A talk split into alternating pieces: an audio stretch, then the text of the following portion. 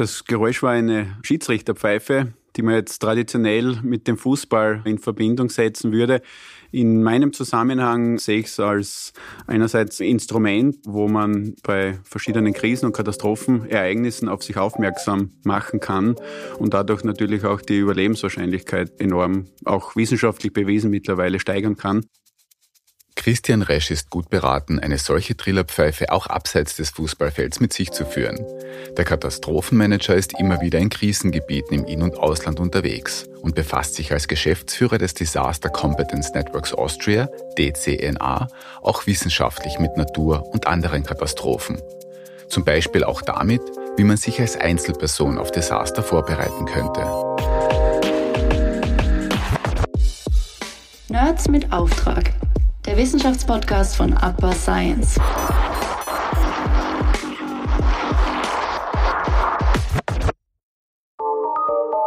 Hinter uns liegt wieder ein Sommer mit Rekordtemperaturen und Extremwetterereignissen auf der ganzen Welt.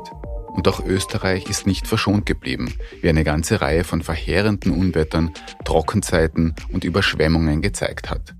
Wie stark wir auch in Zukunft von solchen Naturereignissen betroffen sein werden und wie gut Land und Leute dafür gerüstet sind, hat mir Christian Resch bei einem Besuch in der APA erzählt.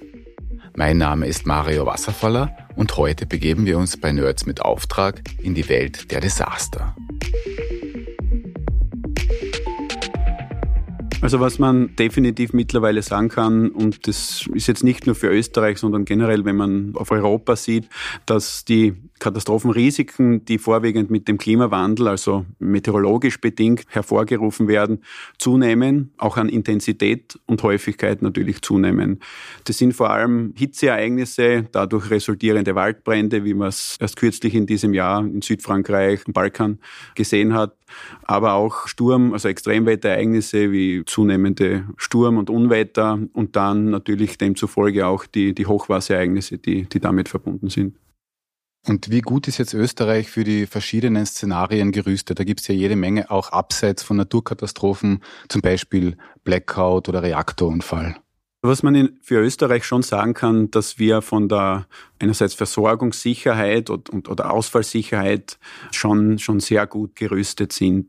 Wo man allerdings schon noch den Finger etwas in die Wunde legen muss, ist im Bereich der Eigenvorsorge. Also im Konkreten, wenn man das Katastrophenmanagement in seinen Phasen betrachtet, wo man einerseits sich vorbereitet und vorsorgt, dass ein Ereignis nicht oder nur vermildert eintritt und dann natürlich sollte es eintreten, die entsprechenden Vorsorgemaßnahmen trifft, es auch bewältigen zu können, sieht man schon, dass im Bereich der Eigenvorsorge sicher noch Handlungsbedarf ist, vor allem auf Ebene der Haushalte, dass das Bewusstsein durchaus noch gestärkt werden kann.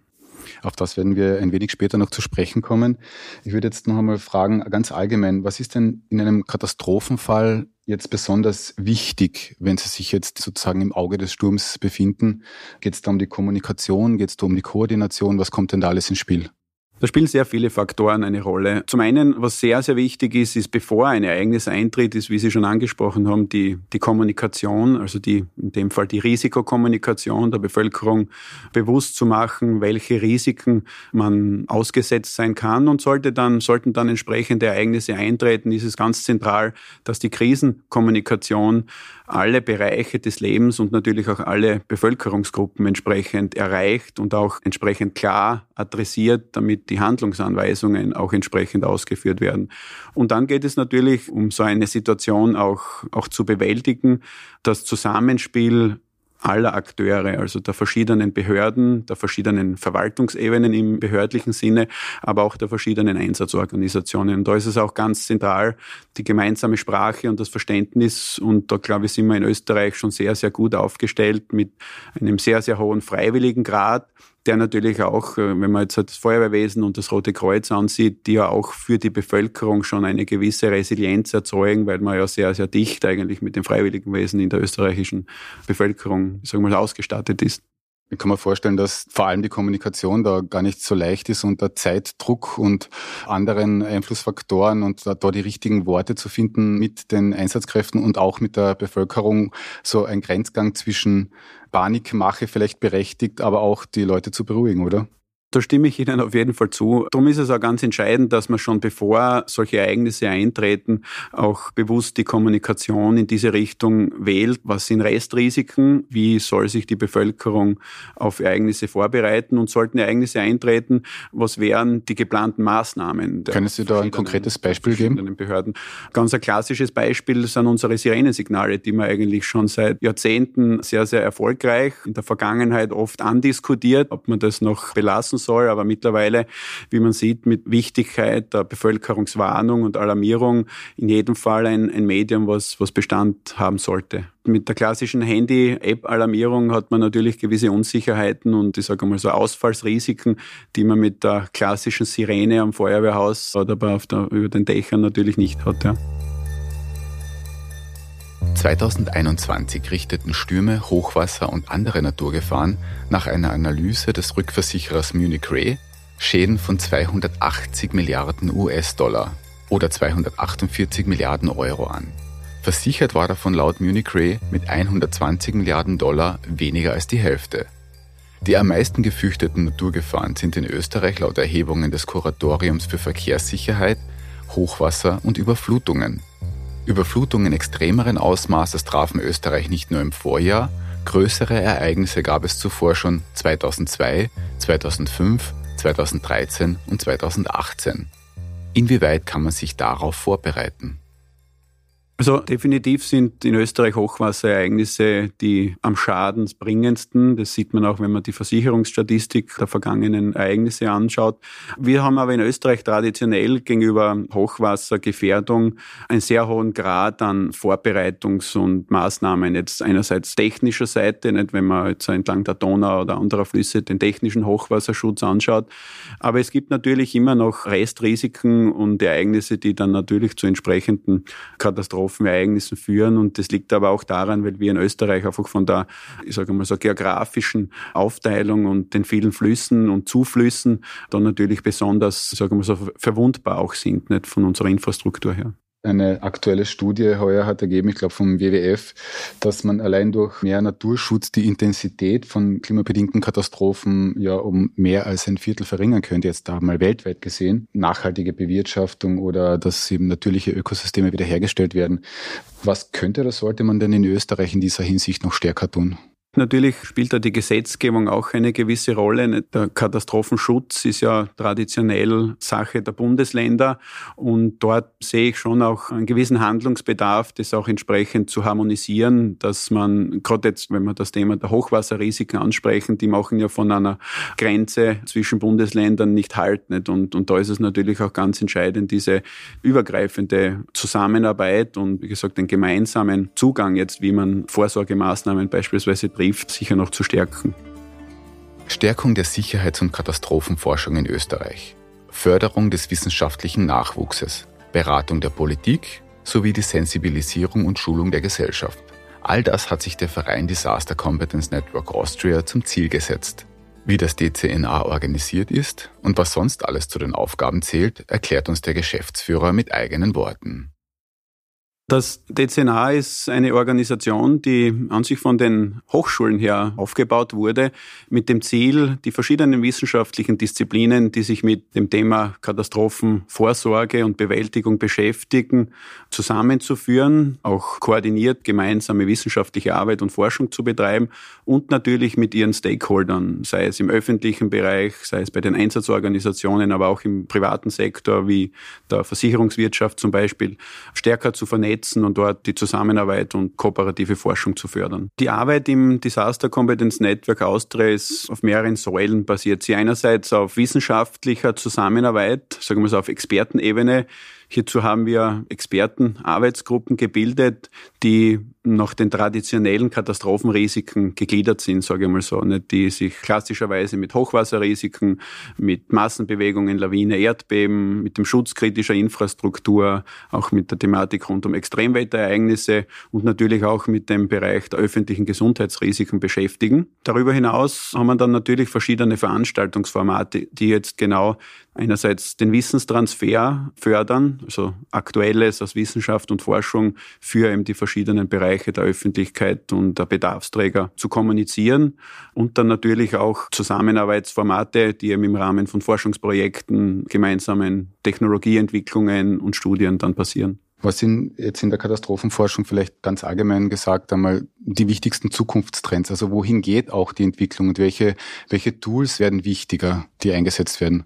Also wenn man es vielleicht rückblickend zuerst betrachtet, die Wissenschaft hat schon sehr viel beigetragen, wenn man jetzt die Informationssysteme mit satellitenbasierten Daten, die heute die Entscheidungsfindung bei Behörden oder Einsatzorganisationen unterstützen können, Einsatzorganisationen, die mit Drohnen sich ein völlig neues Lagebild erzeugen können, was man bis vor zehn Jahren eigentlich noch niemals gehabt hat. Heute hat man fast jeder zweite, dritte Feuerwehrstützpunkt irgendwo ein Drohnensystem, was ein Luftbild erzeugen kann. Also in dem Zusammenhang geht der Trend sicher weiter. Was natürlich auch sehr, sehr spannend ist jetzt mit den Unmengen an Daten und den künstlichen Intelligenzalgorithmen, ist das wahrscheinlich noch einmal ein Quantensprung, den man in nächster Zukunft erzeugen kann, wo man soziale Medienauswertung machen kann. Etwa heute hat jeder Betroffene mittlerweile postet irgendwo auf Facebook oder Twitter ein Foto vom Ereignis von seiner Warte aus und das ergibt natürlich erhebliche Potenziale, wo auch die Wissenschaft noch noch sehr viel beitragen kann, um künftig zur Bewältigung und Vorsorge von solchen Ereignissen unterstützen zu können. Ja.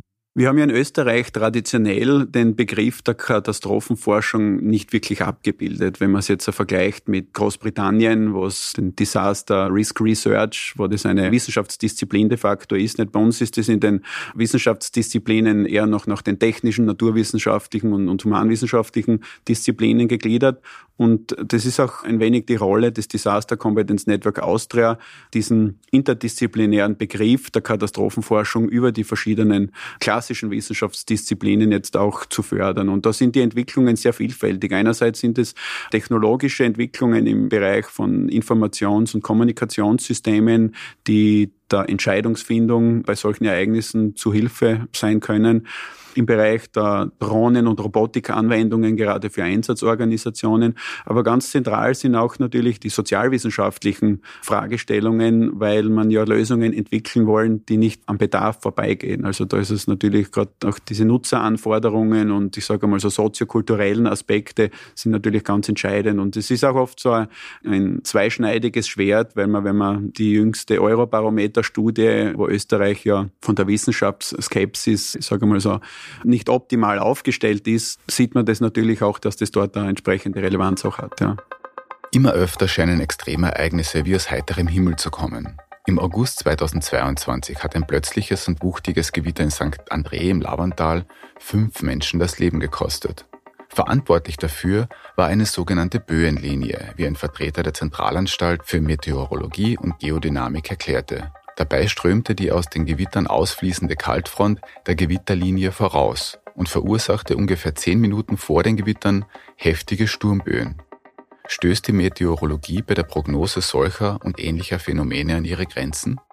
Wir haben das Thema eh genau schon seit einigen Jahren auch in unserer Arbeitsgruppe für Extremwetterereignisse mit den verschiedenen Vertretern und Experten, Meteorologen eigentlich laufend schon besprochen. Die Herausforderungen sind vor allem bei lokal begrenzten Ereignissen, wo die Vorhersagegenauigkeit einfach, sagen wir mal, so gewisse Unsicherheiten und eine gewisse Schwankungsbreite hat, die natürlich dazu führt, dass man das nicht in der Form und Genauigkeit und, und auf den Zeitpunkt hin genau vorhersagen kann.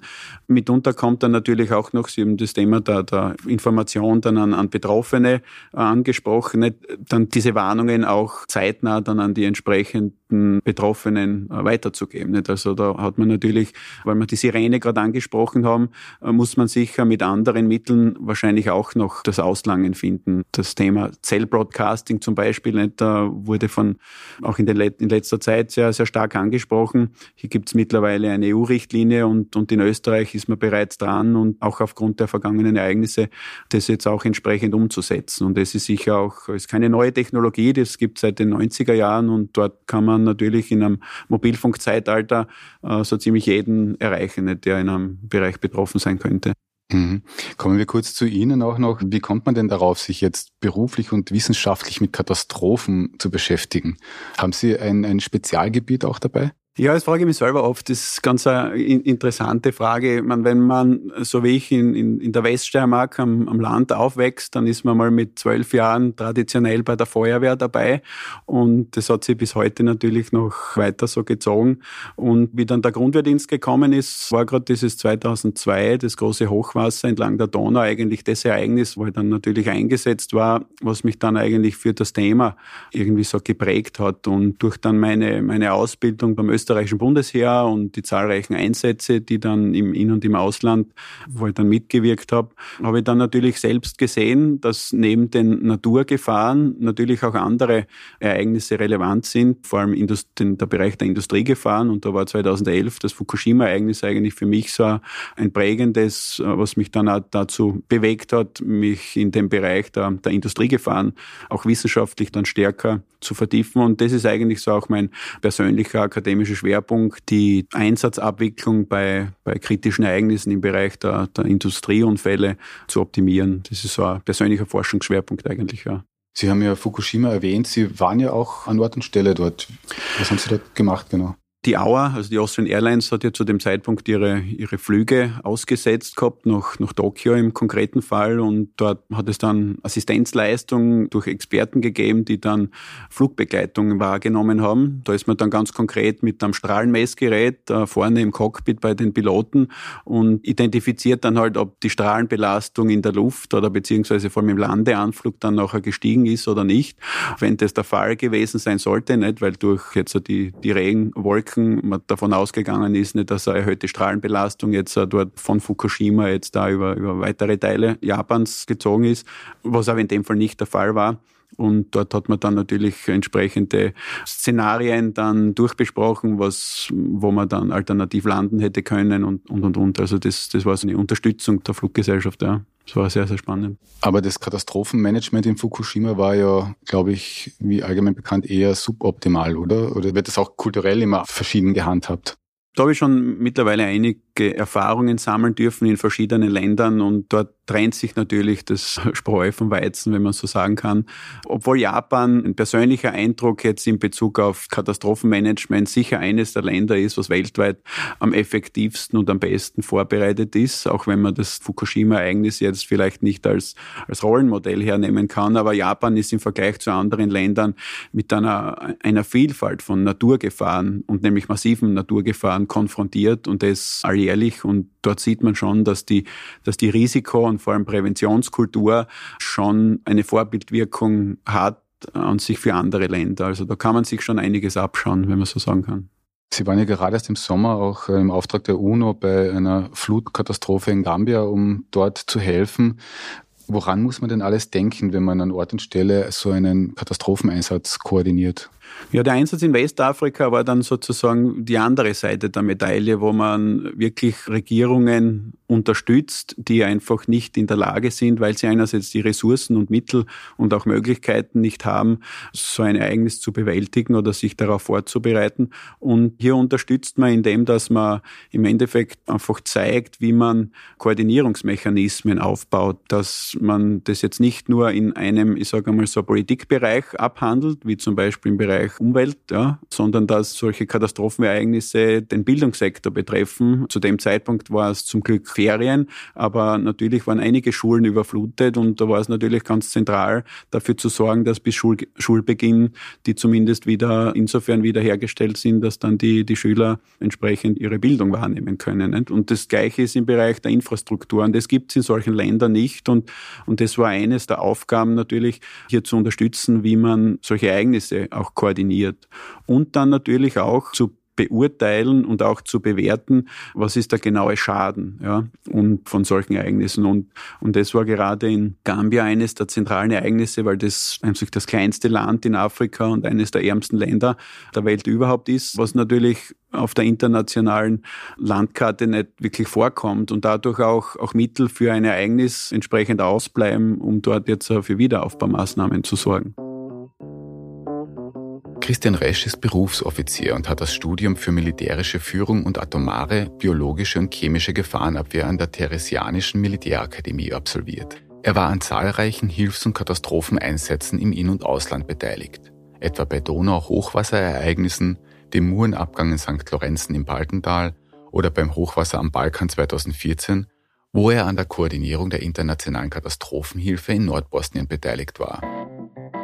Was hat er aus seinen Einsätzen in verschiedenen Ländern und Kontinenten unter unterschiedlichsten Umständen und Voraussetzungen an Erfahrungen und an Wissen mitgenommen?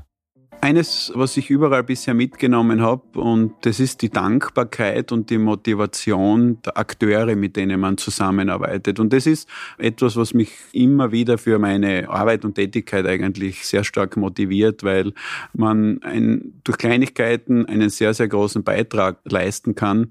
Die Herausforderungen sind aber teilweise sehr, sehr unterschiedlich, ob es jetzt Ereignisse im Inland sind, in Österreich oder in, in verschiedenen Teilen der Welt, das ist oft abhängig, in, in welchen politischen Systemen man unterwegs ist, mit welchen Szenarien und Ereignissen man, äh, man zu tun hat. Sind das Erdbebereignisse, sind das Hochwasserereignisse, sind das rein, rein technische Ereignisse? Also da hat man natürlich gewisse, gerade wenn es um technische Empfehlungen in der Bewältigung geht, muss man natürlich ein gewisses Hintergrundwissen auch haben. Aber wenn es grundsätzlich um die Koordinierungsarbeit geht, dann kann man eigentlich sagen, dass es überall die gleichen Herausforderungen sind, dass, dass einfach die, die Akteure stärker auch andere Bereiche berücksichtigen sollen, ja, die natürlich von solchen Ereignissen betroffen sind. Und das ist generell ein Zugang, den ich mittlerweile schon zu Beginn oft mache, wenn ich wo irgendwo in den Einsatz ins Ausland fahre, mal zu schauen, wie schaut das politische System aus, wie sind die verschiedenen Ressorts oder Ministerien, wie man es auch immer dort bezeichnet, aufgestellt und gegliedert, dann tut man sich gleich einmal leichter zu identifizieren, nicht wo, wo sind da mögliche Handlungsfelder, die man dann adressieren kann. Ich kann mir vorstellen, dass Ihnen das eine oder andere auch persönlich wahrscheinlich nahegegangen ist in all diesen Ländern und in all diesen Katastrophenereignissen. Wie geht man denn damit um? Natürlich hat man gewisse Bilder im Kopf von betroffenen Familien und Kindern. Ich glaube mal, wie man mit dem oder wie persönlich damit umgeht, ist indem, dass man darüber spricht, ja, mit Familienangehörigen, mit den Kolleginnen und Kollegen, mit denen man dann da vor Ort ist, um natürlich jetzt auch das, ich sage mal so, bewältigen zu können. Also die Eindrücke reichen natürlich von schockierenden Bildern, ja, bis hin natürlich zu den schönen Seiten und das ist das, was dann in Erinnerung bleibt, wenn man sieht, sieht nicht, was hat man bewirken können, ja, gemeinsam oder auch als Einzelner. Und das bleibt dann eigentlich eher dann in, in Erinnerung, muss ich sagen. Ja. Wie gut sich Herr und Frau Österreicher auf Katastrophenfälle vorbereiten, ist derzeit sehr stark davon abhängig, wie alt sie sind und in welcher Region sie leben, sagt Christian Resch. Ältere Generationen würden eher dazu neigen, stets eine gefüllte Speisekammer zu haben, was bei jüngeren eher selten der Fall sei. Ähnliches gelte für Haushalte am Land und in Städten, beziehungsweise Regionen, die zum Beispiel aufgrund von Lawinen regelmäßig abgeschnitten werden. Aufzeichnungen darüber, wie gut die österreichische Bevölkerung vorbereitet ist, gibt es offiziell nicht. Laut Zivilschutzverband soll das ab dem nächsten Jahr regelmäßig erhoben werden. Was also kann der und die Einzelne zur Vorbereitung selbst tun? Also in Bezug auf Maßnahmen zur Vorbereitung sind es eigentlich immer die gleichen Vorsorgemaßnahmen. Wo ich sagen würde, was wichtig ist, ist, wenn man jetzt den Haushalt oder die, die Einzelperson betrachtet, man muss sich einfach Gedanken darüber machen, welche Ereignisse könnten mich betreffen. Ja, bin ich irgendwo in einem Bereich, wo ich von Hochwasserrisiken gefährdet bin oder durch Lawinen abgeschnitten, dann weiß man in der Regel schon, ja, worauf man Wert legen muss. Nicht? Und was vielleicht noch schon Handlungsbedarf gibt, ist in Bereichen, wo man jetzt nicht so stark von Ereignissen vielleicht schon betroffen worden ist, dass man hier auch, weil vor allem wenn es um jetzt die Ausfallsicherheit beispielsweise der Stromversorgung, ist das Thema Blackout angesprochen, das uns durchaus in Bereiche treffen kann, die jetzt nicht traditionell von einem Hochwasser oder so betroffen worden sind, sondern das kann irgendwo mitten auch in der Stadt passieren. Dort sehe ich schon noch an ja, Luft nach oben, sie da entsprechend auch vorzubereiten, vorzusorgen, dass man gewisse Selbstversorgungsartikel zu Hause hat, um zumindest zumindest ein paar Tage einfach auszukommen. Nachschauen kann man, wenn man sich dafür interessiert, auf der Seite des Zivilschutzverbandes, glaube ich, und Richtig, also die Behörden und auch Einsatzorganisationen, die Zivilschutzverbände der, der, Länder, die haben eigentlich auf ihren Webseiten und Informationskampagnen wirklich wunderbare, ich sage mal so, Handlungsanweisungen und Empfehlungsblätter, wo man eigentlich sehr, sehr schön gleich sich vorbereiten kann, nicht von der Hausapotheke bis hin zu, was man im Keller einlagern sollte und was nicht. nicht. Also es gibt mittlerweile auch Online-Tools, die wirklich schon auch auf Haushaltsebene das Katastrophenrisiko Risiko auch visualisieren kann, nicht? also die verfügbar sind, die die Ministerien anbieten, wo man dann auch schon sieht, nicht, da bin ich in einem Bereich, der Erdbeben gefährdet ist oder Hochwasser, entsprechenden Hochwasserrisiko ausgesetzt sind. Also da haben wir in Österreich wirklich eine sehr gute Basis. Man muss das vielleicht nur noch auch stärker nutzen und nutzbar machen. Sie beschäftigen sich beruflich sehr stark mit Katastrophen. Ich nehme an, zumindest, dass Sie in Ihrem Privatleben darauf verzichten können schon, ja, obwohl meine, meine Frau auch in dem Bereich arbeitet, die ist bei den Vereinten Nationen im, im Bereich Katastrophenrisikoreduktion tätig. Also wir haben da schon auch Gemeinsamkeit in der Familie, aber natürlich schaltet man von den Katastrophenthemen auch ab. Nicht? Also in, in dem persönlich treibe ich sehr gerne Sport, Fußball, Laufen und natürlich ist die Familie und die Kinder auch etwas nicht, wo man dann komplett von den Themen dann natürlich auch abschalten kann. Zum Schluss noch ein kleiner Ausblick, vielleicht etwas zynisch gefragt ist Katastrophenforschung eine Zukunftsbranche? Und was muss ich denn tun, wenn ich Katastrophenforscher oder Katastrophenforscherin werden möchte? Also ich würde persönlich in jedem Fall sagen, dass das Zukunftspotenzial groß ist, wenn man die verschiedenen einfach Wissenschaftsdisziplinen sich ansieht. Und wenn jemand für den Bereich begeisterungsfähig ist, dann kann er natürlich sehr gerne auch mit uns als DCNA Verbindung aufnehmen oder sich einfach bei den einschlägigen Universitäten und Fachhochschulen wenden, die eben die verschiedenen Disziplinen einfach anbieten. Von den klassischen Naturwissenschaften, von den Sozialwissenschaften, den medizinischen Wissenschaften bis hin zu den rein technischen Wissenschaften. Ja, danke. Ich habe das Gefühl, ich habe viel über Katastrophen gelernt und fühle mich schon ein wenig sicherer. Das freut mich sehr. Vielen Dank. Danke.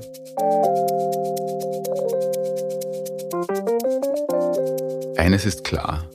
Desaster und Katastrophen werden schon allein wegen des anthropogenen Treibhauseffekts immer mehr zum Alltag gehören. Und Österreich ist auch hier keine Insel der Seligen mehr. Wenn wir alle, aber vor allem die politischen Entscheidungsträger nicht drastisch gegensteuern, dann wird Katastrophenforschern auf Jahrzehnte die Arbeit nicht ausgehen.